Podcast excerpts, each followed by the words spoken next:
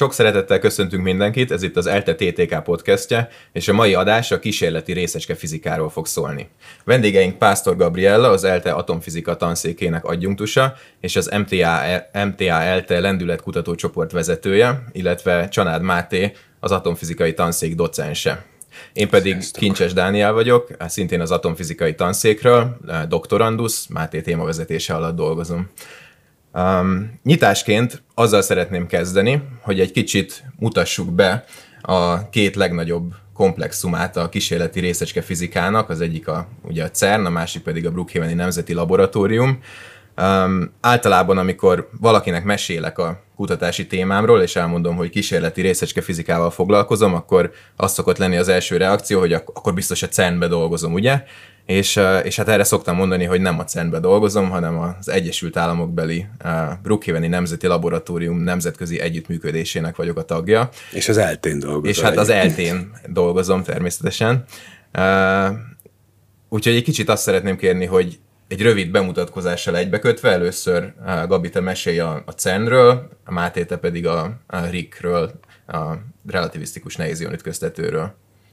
Hát akkor hadd kezdjem attól az időtől, amikor még én is egyetemi hallgató voltam, mert harmadéves korom után kerültem el először a CERN-be. A CERN-nek van egy nyári diákprogramja, ahova egyetemisták mehetnek, hogy tanuljanak a részecske fizikáról, és megismerjék a laboratóriumot. És én is ekkor ismertem meg ezt az óriási nemzetközi laboratóriumot, amit az 50-es években hoztak létre, azért, hogy alapkutatást végezzen. Itt van a világ legnagyobb részecske ütköztetője, a Nagy Hadron ütköztető, és hát azért hallunk olyan sokat róla a médiában, mert nagyon sok felfedezés is született a CERN-ben, a Nobel-díj is kötődik a CERN nevéhez. A legutóbbi nagy felfedezés az a Higgs bozonoknak a, a kimutatása volt, amiben én is részt vehettem annak idején.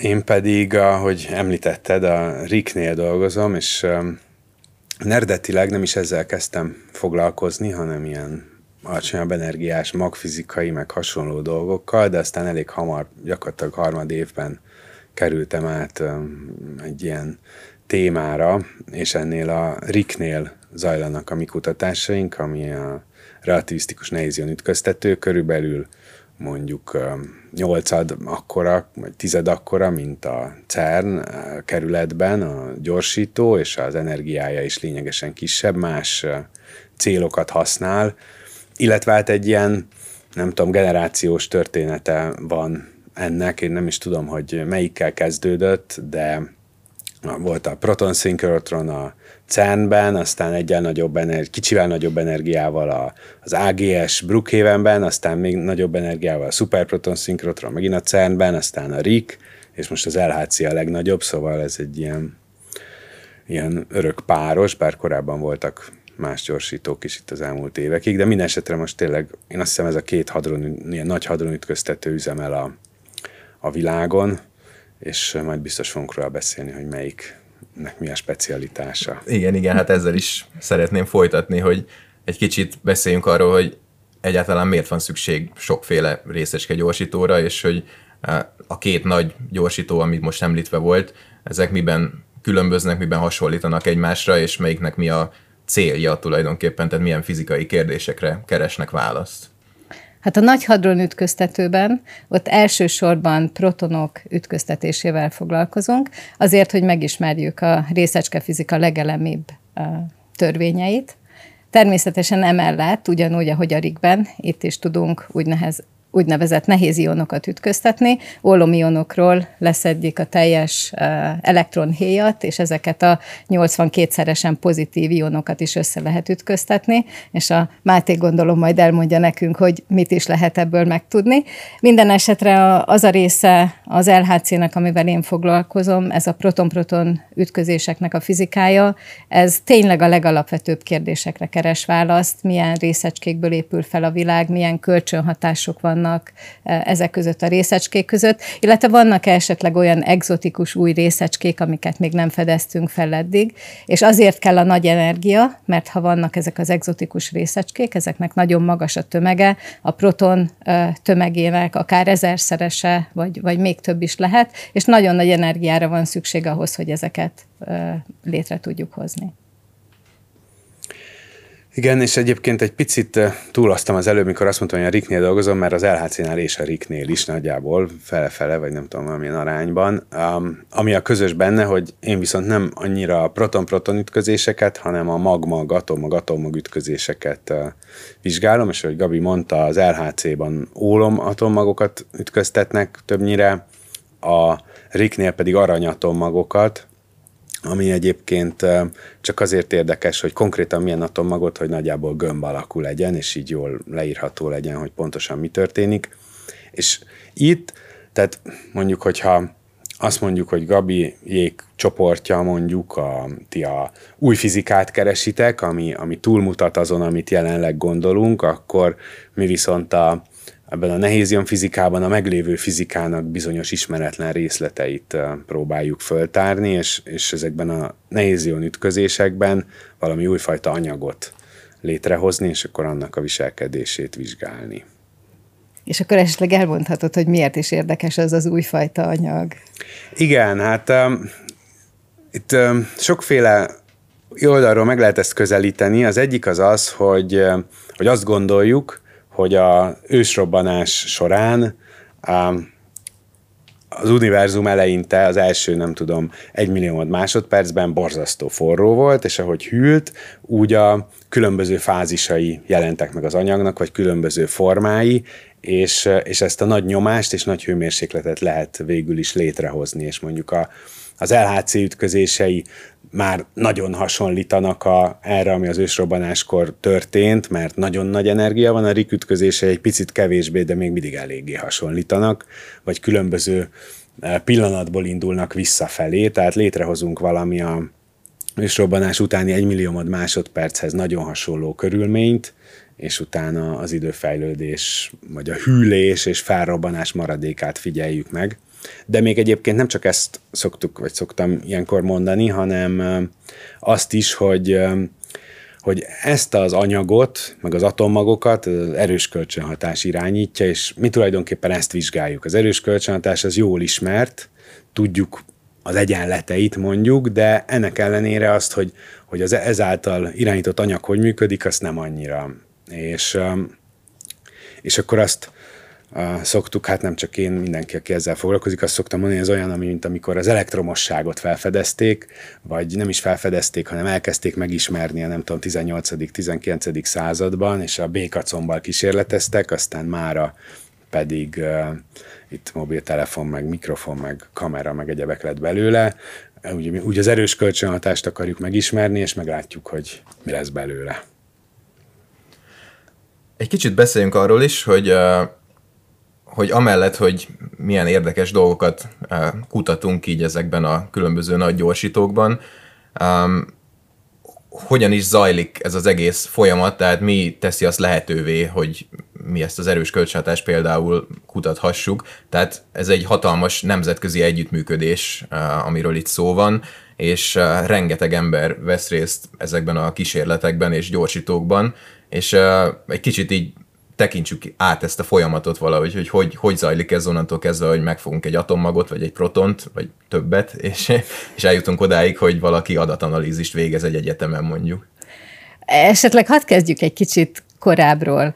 Az LHC-nak az ötlete az a 80-as évek közepén merült fel, akkor jött először az ötlet, hogy a régi elektron-pozitron gyorsítónak a helyére rakjunk be egy hadronütköztetőt, és gyakorlatilag ez az első lépése minden kísérletnek, hogy, hogy meg kell terveznünk.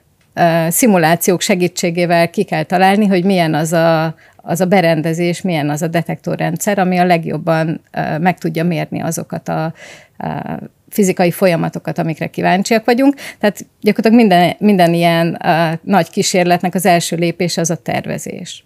És ugye 84-ben jött a, az ötlet, amikor én a 90-es években a CERN-ben voltam, mint diák, akkor születtek meg az első tervek magukra a detektorokra, például a CMS detektorra, amin mind a ketten dolgozunk a Mátéval, és akkor kezdődtek a komolyabb tervezési, a komolyabb építési munkák, hogy aztán a detektor jóval később megépítésre kerüljön, és akkor ugye 2009-ben kezdte végül az adatoknak a, a, fe, a gyűjtését és a fizikusok az adatoknak a feldolgozását. Tehát rögtön a 80-as évektől gyakorlatilag a 2000 8-9-es évre jutottunk el addig, hogy megépítettük ezt a, ezt a nagy detektort.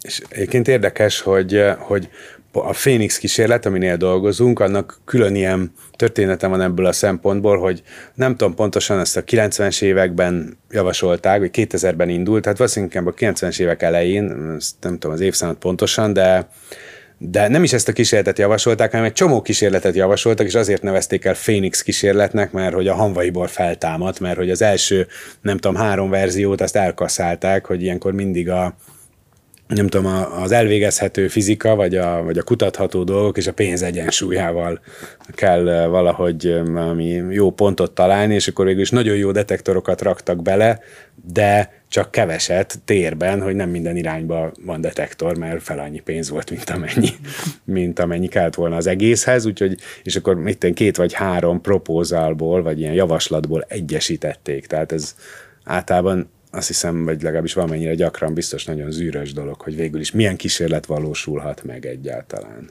Hát ugye minden kísérletet azt jóvá kell hagynia a, mondjuk az LHC esetében az LHC tanácsának. Például mi most dolgozunk az LHC-nek a továbbfejlesztésén, és éppen tegnap volt egy ilyen ellenőrzés. Éppen tegnap mutattuk be az új terveinket a detektor továbbfejlesztéséhez, és ehhez ennek a tanácsnak rá kell bólintania. Gondolom ugyanezt történt Brookhavenben is, hogy a tanács azt mondta, hogy hát nem ez a legjobb terv, ami nektek van, hanem üljetek össze és hozzatok igen. egy jobbat. Igen, igen. És az is érdekes egyébként, hogy hogy egyáltalán miért kellene különböző kísérletek. Tehát, hogy van egy nagy részecskegyorsító, és a nagy részecskegyorsító mentén nem egy darab detektor van, egy kísérlet, hanem sokféle, akár három, négy vagy több is, és hogy, uh, hogy melyik, tehát hogy mind, mindegyik különböző célokat próbál így szem előtt tartani valamennyire, tehát különböző dolgokban jók, különböző dolgokban kevésbé jók, és hogy ez hogy, hogy alakul. Hát talán nem is a célok a különbözők, hanem a célokhoz elvezető megvalósítás. Tehát ha például Igen. most nézzük a nagy hadronütköztető e, esetét, akkor van a CMS és az Atlas kísérletek, amelyek mindkettő egy ilyen nagy általános célú uh-huh. kísérlet, egy nagy detektor, de különböző technikai megoldásokat használnak ugyanannak a feladatnak a megoldásához, ami azért jó, mert ha megmérik ugyanazt a dolgot kétszer, és ugyanazt az eredményt kapják, akkor kapunk egymástól független megerősítését annak, hogy ezek mhm. az eredmények, ezek valóban érvényesek. Ha pedig különböző eredményt kapnak, akkor ott van előttünk a feladat, hogy megértsük, hogy honnan is jön ez a különbség. Igen, és szerintem ez kívülről valószínűleg nehéz elképzelni, hogy mennyi ilyen bizonytalanság van egy-egy ilyen mérésben, hogy, hogy amikor kijön valamire egy eredmény, akkor, akkor hát azért mi magunk is sokszor úgy vagyunk, hogy jó, azért azért ez vagy úgy van, vagy nem, és, és nekünk is megerősítés, ha valaki másként is megmérte. Mert nagyon sok ilyen, ilyen szabad választás van, hogy mondjuk megtörténik az ütközés, kirepülnek a részecskék, és akkor, és akkor, de mi nem azokat látjuk, hanem csak a nyomaikat, és akkor mondjuk megpróbáljuk azt mondani, hogy na ennyi részecskénk volt, vagy ezek voltak, de, de mondjuk kell rá mondanunk valami számot, hogy na ez a részecske, amit rekonstruáltunk itt néhány nyomból, az mondjuk valamilyen eséllyel tényleg volt, vagy nem volt. És ez egy random választás, hogy azt mondjuk, hogy kik, kikről hisszük el, hogy az tényleg egy részecske, vagy csak a képzeletünk szüleménye, és akkor az ilyen random választások miatt, ha még csak nem is két kísérlet, de két külön ember megcsinálja, sokszor már az segít, azt hiszem. Bár erre ritkán van lehetőség. igen, igen. És uh, most egy kicsit így visszakanyarodva még az eredeti kérdésre, hogy úgy mondhatod, hogy két külön ember, de hogy most nem is az, hogy két külön ember, hanem több száz külön ember, aki mind részt vesz ebbe, vagy akár több ezer ember, hogy, hogy milyen szerepeket töltenek be itt tulajdonképpen az emberek, tehát hogy vannak sokan, akik mondjuk a gyorsító üzemeltetéssel foglalkoznak, vannak akik a kísérletdetektoroknak a fejlesztésével, karbantartásával, vannak akik csak így az adatfelvételben vesznek részt, illetve az adat kiértékelésben utána, és akkor hogy, hogy lesz ebből a több ezer emberből a végén egy, egy publikáció, ami kikerül. Igen, szóval, szóval hogy én úgy, úgy gondolom, hogy a fizikus az valahol a matematikus és a mérnök között van, vagy annak a kettőnek a keveréke, hogy, hogy elvi dolgokkal is foglalkozik, de úgy, hogy a valósághoz is legyen köze. És a, ezekben a kísérletekben igazából mindkét véglet szerepel, mert valakinek föl kell építeni a gyorsítót, nyilván ott akkor mély építőkre, meg nem tudom, kire is szükség van, de mondjuk azok nem fizikusok, de, de akik a gyorsítót megtervezik, meg üzemeltetik, azok az, egy, az, az egyik véglet, és akkor ehhez közel áll mondjuk az, aki a detektort kitalálja, és, és mondjuk um, összerakja, üzemelteti, konkrétan a kábelt ellenőrzi, hogy jól van-e, um, hogyha valami nem stimmel, és akkor a másik véglet meg az, aki csak papíron táblánál, hát csak, ez azért nem csak, de szóval aki papíron táblánál számol, és próbálja értelmezni a kapottakat, és közte hát nagyon sokféle dolog van, és azt hiszem itt, a, itt az eltén dolgozók nagyon sok fázisban érintettek ezek közül. Igen, hát az egyik nagy vonzó erő számomra a kísérleti részecske fizikában, hogy az ember a különböző kísérleteken és a kísérletek különböző fázisaiban nagyon eltérő munkafolyamatokban vesz részt. Tehát amikor építettük annak idején a CMS detektort, akkor egy csomót dolgoztunk egy tiszta laboratóriumban, hogy összeszereljük ezeket a nagyon uh, uh, érzékeny szilícium detektorokat, aztán utána a következő rész az volt, hogy meg kellett írni a rekonstrukciós programokat, akkor egy sokkal inkább számítógéporientált feladat volt. Aztán amikor megszülettek az első mérések, akkor értelmezni kellett, hogy mi is az, amit kaptunk, akkor meg egy kicsit a, az elmélet felé közeledtünk, tehát egyetlen fizikus életében is nagyon sok különböző szakaszban részt lehet venni, és nagyon változatos maga a munka, amit csinálunk. Bár talán itt is van az, nem, hogy, hogy egyre úgy széles körűbb a tudás, vagy amire szükség van, és ezért itt is szűkülnek egy kicsit a lehetőségek, hogy mondjuk 30 évvel ezelőtt, vagy 20 évvel ezelőtt, vagy 10 évvel ezelőtt egy fizikus akár többféle dolgot csinált, meg ma egy diák azért alapvetően vagy detektort szerel, vagy szóval ritka az, akinek lehetősége nyílik detektort összeszerelni, vagy kitalálni, meg elméletet fejleszteni, vagy analízist végezni. Hát nem könnyű, de szerintem arra kell törekednünk, hogy a fiatalok is bele láthassanak mind a, mind a két dologba. Lehet, hogy nem éppen összeszerelik a, a detektort, de akkor dolgoznak magán a rekonstrukciós eljáráson, és nem csak azon, hogy amikor már megvannak a kész objektumok, akkor azokból uh-huh. hogyan tudom kiválasztani a, a Higgs bozont, és, és igen, és azok a diákok, akik most éppen a napokban szerelik össze az egyik új detektorunkat, azoknak a PhD jének a másik része, az bizony lehet, hogy arról fog szólni, hogy hogyan kell szuperszimmetrikus részecskéket keresni. Tehát azért még manapság is meg lehet ezt csinálni, hogy mind a két oldalba beletekintsenek a diákok. És én is emlékszem, hogy ha. nagyon izgalmas volt, amikor először ki tudtam menni BNL-be, és uh, részt venni az adatfelvételben. Tehát én ugye én az el, ma eleinte én az adatfelvételben nyúltam bele először, vagy adatanalízisben nyúltam bele el, először, és uh, ilyen adatkiértékeléssel kezdtem foglalkozni, és utána lehetőség nyílt kiutazni ugye Amerikába, és részt venni a helyszínen a kísérletnek az adat felvételében, és akkor ott lehetett igazán így meglátni, hogy hogy, hogy is zajlik ez az egész, amikor így lehetett ott a detektorokat felügyelni. Hát ez egyébként ez nekem is elég érdekes volt, amikor eredetileg csak itthon foglalkoztam, mit én inkább ilyen elméleti számolásokkal, és akkor először kimentem a RIG-hez, akkor kiderült, hogy az lesz a feladatom, hogy az egyik detektornak egy ilyen szoftverét megírni. És de az előtt az egészről nem hallottam semmit, és akkor ott hirtelen, hát ismeritek ezeket a keretrendszereket, hogy milyen nyelven, meg hogyan kell, és akkor hallottam róla először, meg a detektort is akkor láttam először, és akkor csodálkoztam, és sokáig, sokáig nem is gondoltam, hogy, hogy hogy amikor ezt elkezdtem csinálni, ez is fizika, hogy most ott, most ott programozunk, hát ez annyira, tehát nem, nem erre iratkoztam föl, vagy nem, nem erre számítottam, de aztán aztán kiderült, hogy tulajdonképpen, és most is így érzem, hogy a, nem tudom, a matematika, meg a programozás, meg az elektronika, azok mind csak eszközök ugyanannak a, nem tudom, kérdésnek a megválaszolásához valahogy. Igen. Ezért jó az, hogy sok eszközt tanítunk a diákoknak is. Igen.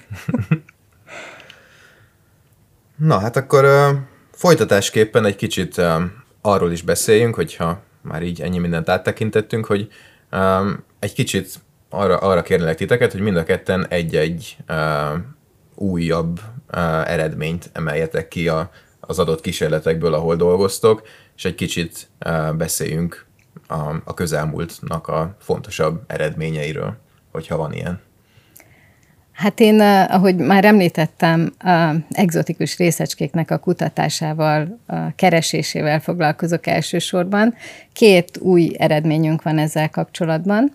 Az egyik az ilyen egzotikus részecskék közvetlen kereséséről szól. Ugye úgy gondoljuk, hogy ugye van a minket körülvevő világegyetem, de ha kinézünk a világegyetembe, akkor azt látjuk, hogy az ott lévő anyag nagy része úgynevezett sötét anyag, aminek nem ismerjük az eredetét, nem ismerjük, hogy milyen részecskékből áll. És van egy elég népszerű elmélet, amit úgy hívnak, hogy szuperszimetria, és az azt mondja, hogy minden ismert részecskének van egy kis társa, egy testvérkéje, amelyik elég hasonló hozzá a kölcsönhatásaiban, de valószínűleg sokkal nehezebb, és hogyha ez az elmélet igaz, akkor ott bizonyos feltételek esetén a legkönnyebb ilyen szuperszimmetrikus partner részecske, az semleges, és nagyon gyengén hat csak kölcsön mindennel, tehát nagyon jó sötét anyag jelölt lehet. És az LHC-ben, amikor összeütköztetjük a protonokat, azok nagyon nagy mozgási energiával rendelkeznek, és az ütközés során felszabaduló mozgási energiából tudunk ilyen nehéz részecskéket kelteni, és a csoportommal mi ilyen nehéz részecskéket keresünk a LHC proton-proton ütközési adataiban, és az egyik eredményünk az úgynevezett skalár topkvarkok kereséséről, azt éppen most fogadták el publikációra. Hát sajnos nem látunk még ilyen egzotikus új részecskét, de egy nagyon nagy részét lefedjük a paraméter tartománynak, ahol lehet, és egy másik analízisünk az pedig pont azt a paraméter tartományt vizsgálja, amit még eddig nem sikerült lefedni, úgyhogy azért van, van remény arra, hogy esetleg a következő cikkben már valami érdekes új eh, részecskét is láthatunk. Igen, ehhez kapcsolódóan még egy kis ilyen provokatívabb jellegű kérdésem is lenne, hogy, hogy te így személyesen mennyi, mennyi esélyt látsz arra, hogy tényleg ilyen szuperszimmetrikus részecske felfedezése az még az LHC-nél megtörténhessen, illetve a, az FCC, ugye erre is kicsit kitérhetünk, a Future Circular Collider, ami tervezve van, nem tudom, hogy annak például hogy áll most a, a az elfogadása, vagy hogy az már sinem van-e, hogy tényleg lesz, vagy nem lesz. Ugye egy még, még, még sokkal nagyobb részecske gyorsítót terveznek az LHC mellé, azzal a célral, hogy még nagyobb energiát elérve megtalálsák ezeket a nehéz részecskéket. De itt szerintem végül is a kérdésedet kiegészíteném, mert, mert egy logikai lépés szerintem még oda beleillik, hogy nem csak, hogy most ez a kérdés, hogy, hogy most mondjuk Gabi, te számítasz rá, hanem hogy egyáltalán miért merül fel hogy vannak más részecskék. Miért nem elég nekünk az, ami eddig volt? Hát Igen. már említettem a, a sötét anyagot, az, az mindenképpen egy olyan dolog, ami miatt úgy gondoljuk, de azért van nagyon sok más dolog is, ami arra utal, hogy azért a standard modell az nem, a, nem az utolsó lépés. Az egyik ilyen, ilyen érdekes dolog az, hogy ugye a, a, a mi standard modellünk, az leírja a elektromágneses, illetve a két különböző nukleáris, a gyenge és az erős nukleáris kölcsönhatást, de például nem írja le ugyanebben a keretben a gravitációt. És ugye, ha van egy alapvető elméletünk, akkor azt várnánk, hogy az összes ismert kölcsönhatást azt le tudja írni, és ezért gondoljuk, hogy hát ez nem az utolsó lépés, hiszen még, még nem tartunk ott, hogy egy keretbe tudjuk foglalni az összes kölcsönhatást, és azok a modellek pedig, amelyik egy keretben foglalják ezeket a kölcsönhatásokat, azok bizony azt jósolják, hogy lesznek még más részecskék is, amiket, amiket esetleg felfedezhetünk. Na most, hogy azt Mit gondolok arról, hogy felfedezzük-e az LHC-n? Hát nem vagyok jósnő, nem is szeretnék lenni, de azt azért el kell mondanom, hogy a, kutatóknak azoknak türelmesnek is kell lenni. Persze. Ha visszagondolunk arra, hogy a, mondjuk a Higgs bozont, amit 2000 2010-es évek elején, 2012-ben fedeztünk fel, azt már a 60-as években megjósolták, és kellett 50 év arra, hogy felfedezzük, Hát akkor azt mondhatom, hogy ha szerencsénk van, akkor lehet, hogy látunk szuperszimmetrikus részecskéket az LHC-n, vagy majd ennek az úgynevezett uh, nagyobb intenzitású uh, továbbfejlesztésén, uh-huh. ami a 2027 környékén kezd uh-huh. majd elműködni, de az is lehet, hogy majd csak a következő gyorsítónál, de nekünk, kutatóknak az a, az a feladatunk, hogy úgymond minden követ felforgassunk, és mindenhol keressünk, ahol csak lehet. És akkor még az FCC-re visszatérve csak egy gyors kérdés, hogy, hogy azt tudod, hogy most hogy, hogy áll az a projekt? Tehát, hogy az... Hát a CEN-ben nagyon erősen támogatják ezt a projektet, és nagyon sok fejlesztési munka van, hogy eljussunk odáig, hogy egyáltalán meg lehessen építeni. Tehát itt mindig olyan gyorsítókat építünk, amik a, az akkori technológia csúcsát képviselik, tehát a fejlesztések azok mind mennek előre, és hát a magára a megépítésre az nyilvánvalóan csak, nagy valószínűséggel csak a high luminosity tehát a, a nagy intenzitású hadronütköztető uh-huh. működése után fog sor kerülni. De és az egy 100 kilométeresről Igen, beszélnek? ez egy 100 kilométer kerületű uh, gyorsító lenne. Igen. Nem semmi. Hát Már nem. az LHC is, nem tudom, olyan hosszú, mint a négyes metró, vagy mit szoktak mondani. Igen, hát ez jó sport körbe szaladni. Igen, igen. igen. Hát a BNL-nél ott még körbe lehet biciklizni a relativisztikus nehéz ilyen ütköztetőd, de... Hát mondjuk azért is, mert azt, mondjuk azt mondom, hogy Amerikában sok hely van, ezért ez ott a felszínen van. A LHC viszont az emberek kertje alatt megy, úgyhogy ott nehezebb lenne. A hegy alatt, igen. Hát elvileg magában az LHC alagútban ott, ott lehet biciklizni. Igen. Tehát ha az ember lemegy 100 méterrel a föld alá, akkor ott körbe lehet biciklizni. Tök jó. Na persze nem akárkinek, mert ahhoz nem igen. léphet be bárki az LHC igen. területére. Na biztos lesz valami ilyen ultrafutó verseny, hogy a, hány kört tudsz futni a Future Circular Collider-ben. De, de sajnos mindig a protonok nyernek. Ez az biztos. Na jó, hát akkor köszi Gabi a, a, ezeket az infókat, és akkor most egy kicsit a Mátét is szeretném kérdezni, hogy a, te is valami újabb eredményről mesélj egy kicsit. Igen, mi azzal foglalkozunk, mondjuk a Riknél, hogy, hogy ezt a bizonyos anyagot, ami az univerzum keletkezése utáni másodpercben, vagy mikromásodpercben jelen volt, ezt vizsgáljuk, és mondjuk ezt úgy hívják, hogy kvarkanyag, mert a, az atomot protonok és neutronok építik föl, azokat pedig a karkok. És akkor ezek megolvadnak tulajdonképpen, olyan nagy a hőmérséklet, és ezt az anyagot vizsgáljuk, illetve azt, hogy ez hogyan alakul vissza hagyományos anyaggá. És akkor ennek egyrészt az univerzum története szempontjából van jelentősége, bár ott eléggé biztosak vagyunk már benne, hogy hogy zajlottak a dolgok, másrészt a, a mondjuk ma az univerzumban zajló egyéb jelenségek, mint mondjuk neutroncsillagok, vagy akár azoknak az ütközései szempontjából van jelentősége, ahol szintén ilyesmi dolgok zajlanak le, mint ezekben a, ezekben az atommagütközésekben. És az egyik nagy kérdés, sőt talán a, ennek a bizonyos nehézian fizikának a legfontosabb kérdése az az, hogy milyen energián hogyan zajlik a, ennek a kvarkanyagnak a hagyományos anyaggá való visszaalakulása. Az LHC-nál ott már elég jól tudjuk, hogy ott ilyen folytonos átalakulás van, és pont itt az eltén dolgozó elméleti kutatókat, Sándor és, és munkatársai foglalkoztak korábban ezzel a kérdéssel, és, és ki is derítették, hogy tényleg ott ilyen folytonos átalakulás van, mint ahogy a, a hűtőből kivett vaj megolvad, hogy nincs egy konkrét hőmérséklet feltétlenül, vagy, vagy nem áll le a hőmérséklet változás arra az időre, amíg megolvad, szemben a jéggel.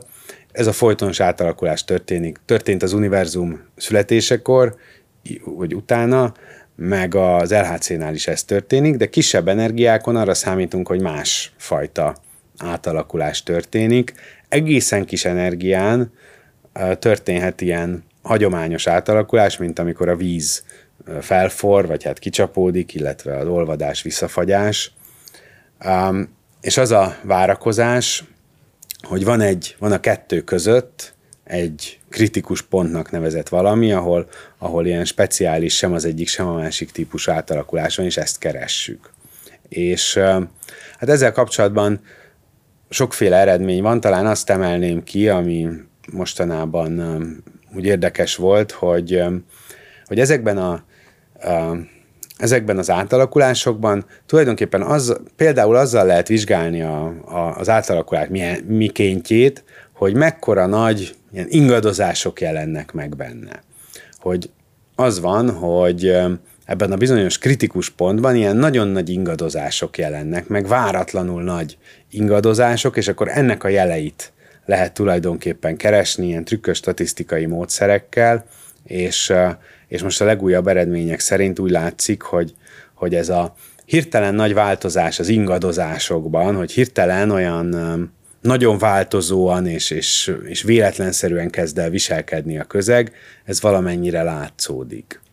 Valami ilyesmi módon lehetne megfogalmazni, azt hiszem, hogy, hogy annak idején azt mondtuk, amikor, vagy hát egy pár hónapja, amikor ez az eredmény aktuális volt, hogy, hogy ez olyan, mint amikor repülő légörvénybe kerül, és, a, és a, az ilyen szép sima áramlásból a turbulens, zavaros áramlásba átmegy a, a közeg, akkor is ilyen hirtelen nagy ingadozások vannak, és ezek lögdösik a repülőt, mondjuk, és, és tulajdonképpen ilyesmi jeleket keresünk, és valamennyit találtunk is, de hát mégis szerintem hasonló a dolog a, a szuperszimmetrikus részecskék kereséséhez, hogy ez vagy van, vagy nincs, még nem tudjuk, hogy van-e, de vannak jelek, hogy van. Reméljük, hogy majd egyszer megtaláljuk. Igen. Ezt is, meg a szuperszimmetrikus részecskéket is. Igen. Igen. Igen.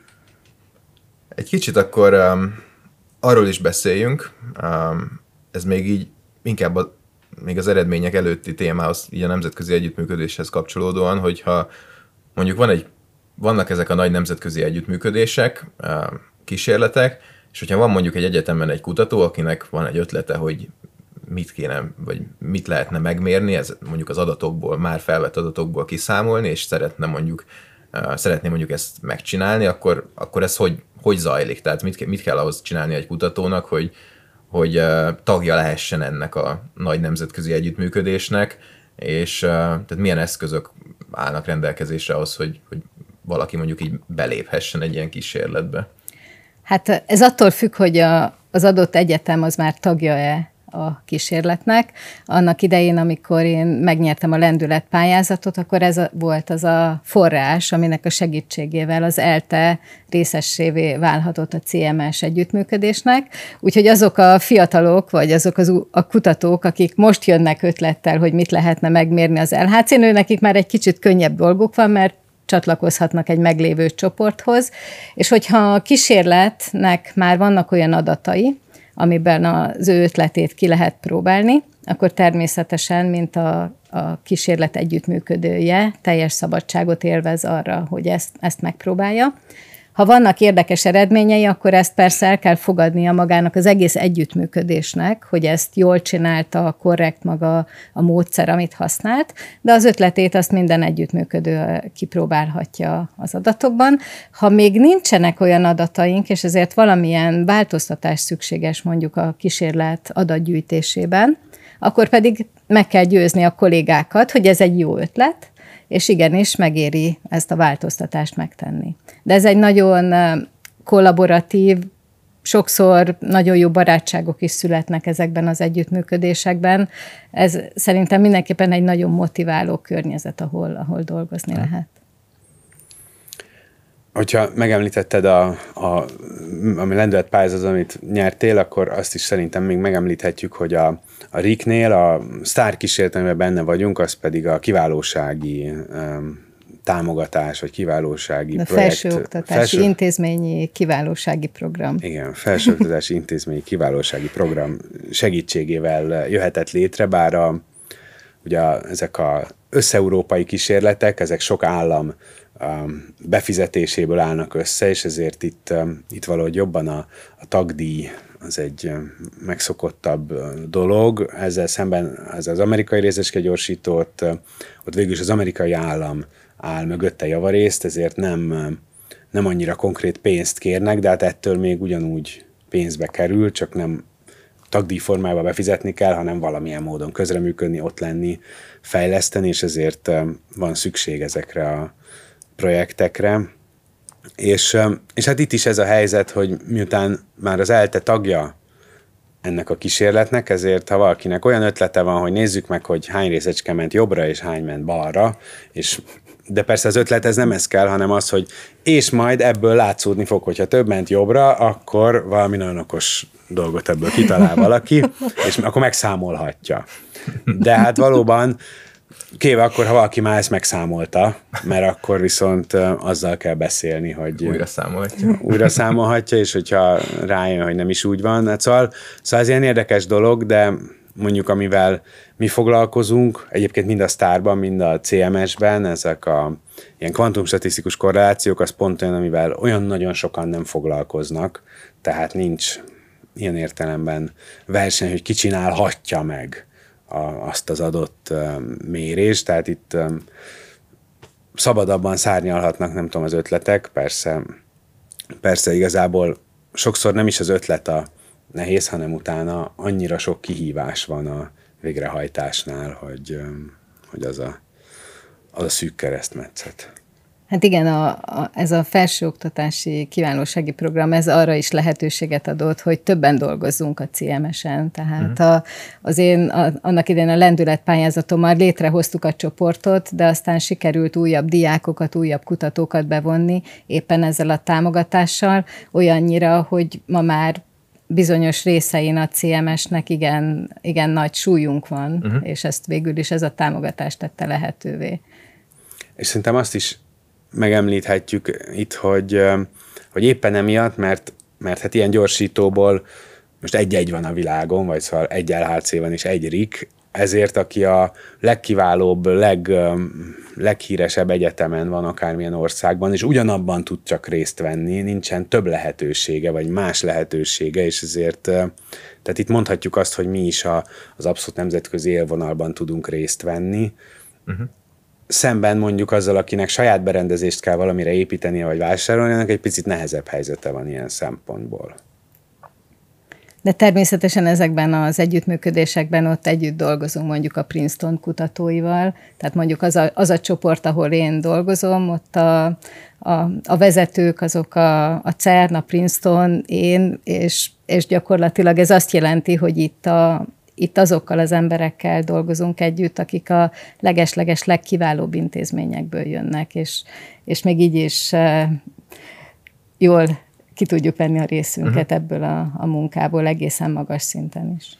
Igen, egyébként ez a nemzetköziség, ez egy nagyon jó szempontja ennek az ilyen irányú kutatásoknak, hogy tehát így mondjuk én így diákként uh, úgy látom, hogy mondjuk aki olyasmi témákkal foglalkozik, hogy mondjuk ilyen elméleti számolásokat csinál, csak, mármint nem csak, hanem hogy tehát tipikusan ilyen táblánál, meg papíron számolgat, vagy mondjuk valami másfajta igen, programozgat, vagy másfajta, másfajta kisebb, kisebb kísérletekbe vesz részt. Ők nem annyira vannak benne ebbe a nemzetközi körforgásba, és ez nekem nagyon pozitívum volt, hogy rengeteg ilyen például konferenciákra elmenni, és ott is így a, így a nemzetközi kutató közösséggel így kapcsolatokat építeni, ez nagyon, nagyon érdekes, meg hasznos dolognak. De egyébként ez is egy érdekes dolog, hogy szemben azzal, mondjuk, mint én, amikor mi jártunk egyetemre, ugye még öt éves képzés volt, és te is azt mondtad, hogy harmadévben kezdtél el, meg én is ezt a harmadévet említettem, talán éppen amiatt, hogy akkor is volt a nem tudom, szakmai gyakorlat, meg egyebek, de hogy ma már harmad évben nem elég elkezdeni tulajdonképpen, mm. mert hogy harmad évre diplomázni kell, te már a BSC időszakban igen, jártál igen, bőven, igen. Hogy, hogy emiatt kicsit kicsit előbbre tolódott, hogy hamarabb el kell kezdeni, akár az első másodévben. Igen, igen. Vagy még hamarabb, ha Hát igen. Tulajdonképpen már vannak középiskolások is, akik bekapcsolódnak ebbe a kutatásba tavaly volt egy olyan középiskolás hallgatóm, aki még az Országos Tudományi Diákköri Konferencián is ott volt, és a nagy egyetemisták között harmadik tudott lenni az országos versenyen. Tehát akár egészen fiatalon azok, akik lelkesek és érdekli őket, ezt azt Tök már jó. lehet csinálni. És reméljük, hogy ő utána az eltére jön majd. Úgy tudom, az, úgy tudom, az eltére jön. És hát múlt, múlt héten voltak ugye a BSC és az MSC védések, és a hmm. csoportunkból bizony sok BSC és MSC dolgozat született, amit, amit sikeresen meg is hmm. védtek. Tehát volt négy BSC hallgatónk és két MSC hallgatónk, akik a CMS kísérletben végzett. Nagyon különböző munkájukról volt, aki szuperszimmetrikus részecskét keresett, volt, aki precíz standard modell méréseken dolgozott, volt, aki gépi tanulást alkalmazott arra, hogy milyen minőségű adatokat szolgáltat az hmm. egyik detektorunk. Tehát tényleg nagyon-nagyon különböző témákból, de már nagyon sok diák és fiatalon bekapcsolódott ebbe. Akkor ez itt a reklám helye a fiatalok számára.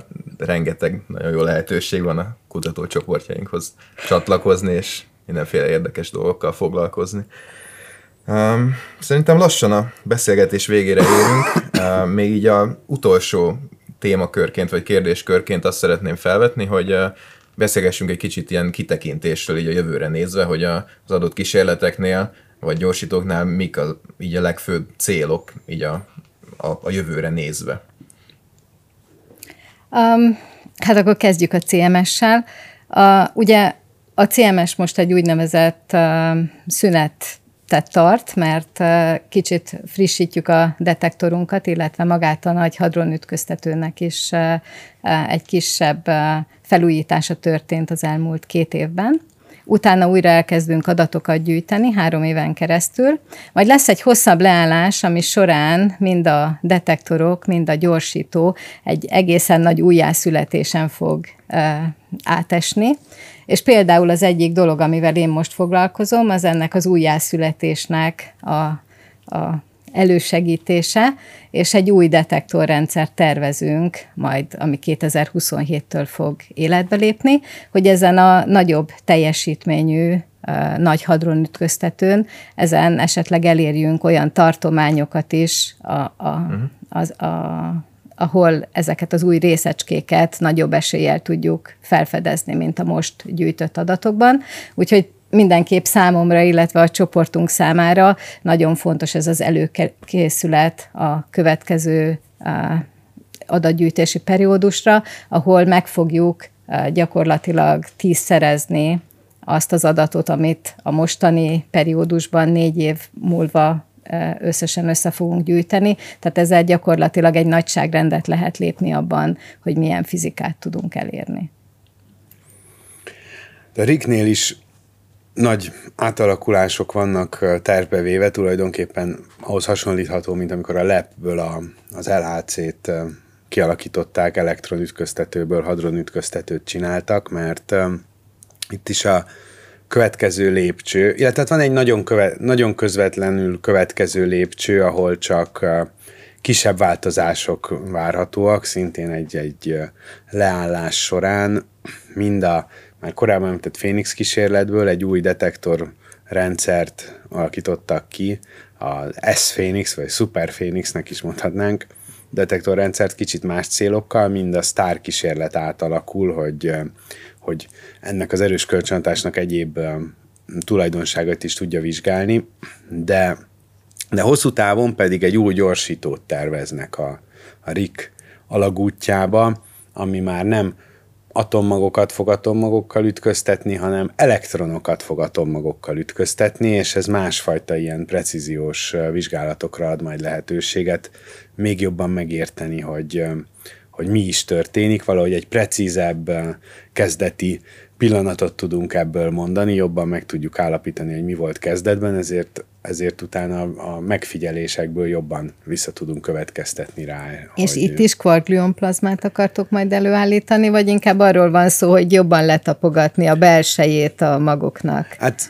is is, tehát szerintem az ezen a ponton nagyon érdekes kérdés, hogy, hogy hogy hol lehet kvargulonplazmát előállítani. Mm. Tehát eredetileg az volt, hogy, hogy mondjuk az LHC-ban kell ólom-ólom ütközéseket is csinálni, hogy kvargulon, vagy ilyen kvarkanyag, vagy kvargulon plazma legyen. És aztán ma már ott tartunk, hogy valószínűleg a proton-proton ütközésekben is kvargulon plazma keletkezik, aminek persze esetleg azok a kísérletek, akik direkt csak a magmag ütközéseket akarják külön, azok nem örülnek, hogy még már proton-protonba is kvargulon plazma van, akkor minek, minek csinálunk nehéz ütközést, de... de hát gondolom azért a rendszer mérete sokkal nagyobb. Azért sok mindent lehet vizsgálni, igen, vagy szóval több mindent lehet akkor vizsgálni, de, de az már elég valószínű. Na most az is valószínű, hogy mondjuk egyel kisebb energián, a RIK-nél, amikor protonokat ütköztetünk atommagokkal, vagy deuteronokat, amik kétszer akkorák, mint a proton, de mindig elég kicsik, azokat ütköztetünk atommagokkal, lehet, hogy abban is már ez kialakul, és akkor ez egy nagyon érdekes kérdés, hogy, hogy hol van ennek a határa. Azt szerintem abban mindenki megegyezik, hogy elektron-pozitron ütközésekben nem keletkezett kvargulonplazma. Szerintem azt, az, az, Ez már csak azért is, mert ott nem annyira az erős kölcsönhatás. Ott nem annyira, igen. Hát előfordulhatna, hogy annyira sok energia jelenik ott egyszerre meg, hogy ott hirtelen nagyon sok részecske materializálódik, és akkor ott valami történik, de, de szerintem ezt senki nem gondolja.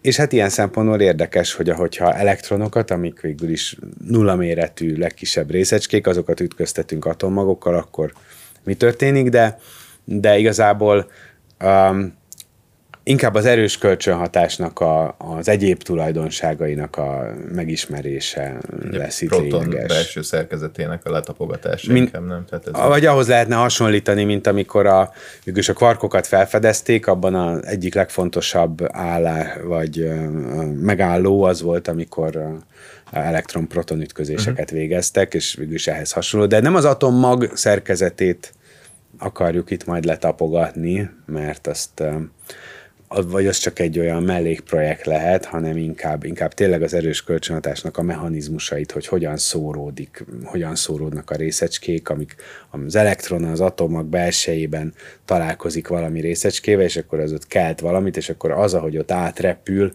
az egész atommagon, ott milyen folyamatok zajlanak le, tehát ez, ezek um, egyel precízebben uh-huh. vizsgálhatóak majd, vagy hát olyan kérdések tehetőek fel, amik, uh, amik eddig nem, de Hát most a, a, az RHC-re ezt a 2027-es dátumot említetted, itt, itt még későbbről beszélünk, a 30-as évekről, vagy, vagy még később, szóval ki tudja, mi lesz még addig. Csak hadd kérdezem már meg, ezeknek az elektronoknak az energiája mondjuk, ha proton tömegegységekben mérjük, akkor mekkora lesz? Hát ez is ilyen, ilyen ezt meg kell mondjam, számszerűen nem, tehát teljesen pontosan nem, nem tudom most, de, de ilyen százas. Száz, Tehát, körülbelül száz proton. Igen, uh-huh. igen.